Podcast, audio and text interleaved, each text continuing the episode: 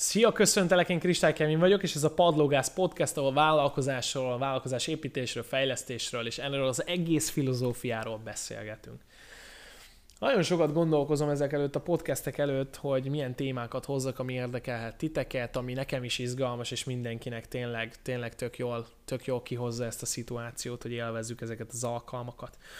A mai adásra egy olyan, egy olyan címet, mint ahogy olvashattad is, egy olyan kérdést hoztam, ami nekem az elmúlt kettő évben 30 millió forintot termelt. Ez pedig nem más ez a kérdés, ami elsőre nagyon-nagyon hülyén és egyszerűen furcsa lesz, az pedig nem más, hogy mi lenne, ha.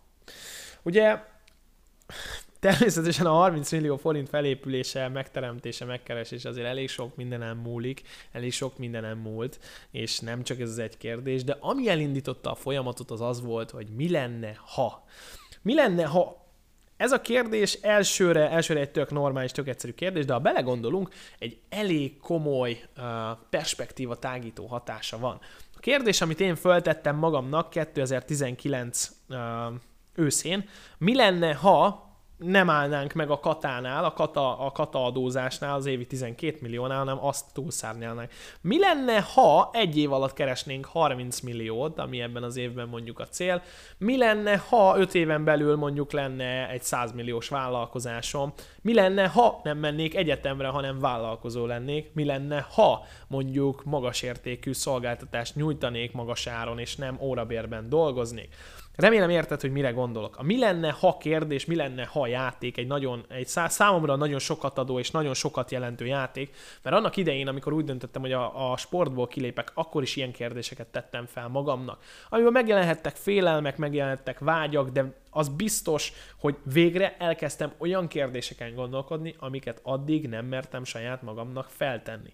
Mi lenne, ha? Nagyon egyszerű, mert a gyakorlatban a mi lenne, ha kinyitja a pozitív, kinyitja a negatív ajtókat is, és konkrétan a mérlegen látjuk azt, hogy melyik, mennyi kockázattal, mennyi előnnyel, hátrányjal, gyengeséggel jár. Ebből kifolyólag pedig kaphatunk egy visszajelzést, akár saját magunktól, akár az élettől, hogy érdemes-e abba az irányba elindulni, érdemes-e arra fele menni. Ahogy én működöm, én egy picit ilyen projekt szemlélettel, projekt szemlélettel sportolói múltamból hozva, én nagyon-nagyon szeretem ezeket a kérdéseket, mert engem ezek inspirálnak és motiválnak, hogy azt a teljesítményt, vagy azt, a, azt az ügyfélszámot, vagy azt a rendszert, amit létrehoztunk mondjuk a tavalyi évben, mi lenne, ha ezt most egy év alatt uh, csináltuk meg, ezt most nem egy év alatt, hanem, hanem mondjuk csak három hónapom lenne rá, és az alatt kell megvalósítanom. Erre az egyik legjobb példa, ezeket a podcasteket, ahogy csináljuk a, a, a videósommal, erre egy nagyon érdekes sztori, hogy az első alkalommal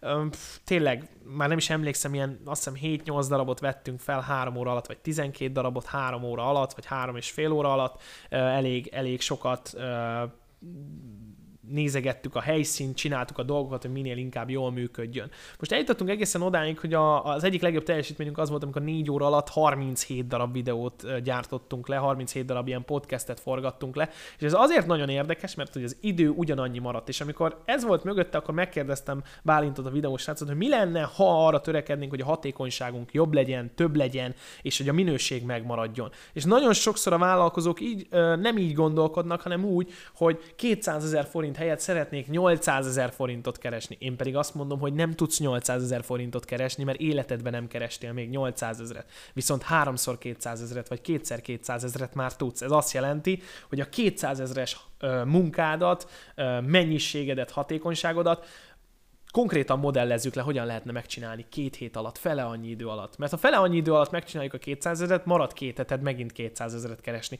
és így lesz 400 ezer forint belőle. De ez az egész onnan indul ki, hogy felmerem tenni magamnak a kérdéseket, hogy mi lenne, ha. És akárhova mentem vállalkozóként, akármilyen uh, business programban vettem részt, akármilyen projektet kezdtem el, akármilyen programot indítottam el, akárkivel üzletet kötöttem, mindig feltettem azt a kérdést, hogy mi lenne, ha ebben a programban részt vennék. Mi lenne, ha Kevin úgy döntene, hogy ezt a programot most elindítja? És ez a mai, mai kis adás ismét egy rövid, rövid eszenciát levonva belőle, nem is szeretném tovább húzni, mert ez a téma nem arról szól, hogy nagyon sokat magyarázzak róla, de egyszerűen az egész folyamat, az egész transformáció, tényleg a valós transformáció, ami történik velünk, az mindig úgy kezdődik szerintem, hogy felmerjük magunknak tenni a kérdést. Először gondolati szinten, mi lenne, ha és aztán pedig már kimerjük suttogni, vagy kimerjük hangosan mondani, hogy mi lenne, ha vállalkozó lennék. Azért nagyon jó, mert, mint ahogy mondtam az elején, az adás elején, meg tudjuk nézni a környezet, mit reagál rá. Akár tudjuk őket tesztelni is, magunkat is tudjuk tesztelni, a testünket, hogy mit jelez arra, ha kimondom azt, mi lenne, ha a következő évben 50 millió forintot keresnék, mi lenne, ha a következő évben utaznám a világot és úgy építenék vállalkozást. Kérlek, tedd fel magadnak a mi lenne, ha kérdéseket, végezz el ezt a rövidkés feladatot, kövess be Instán és a többi platformon, hamarosan újra találkozunk, addig is vigyázz magadra. Szia!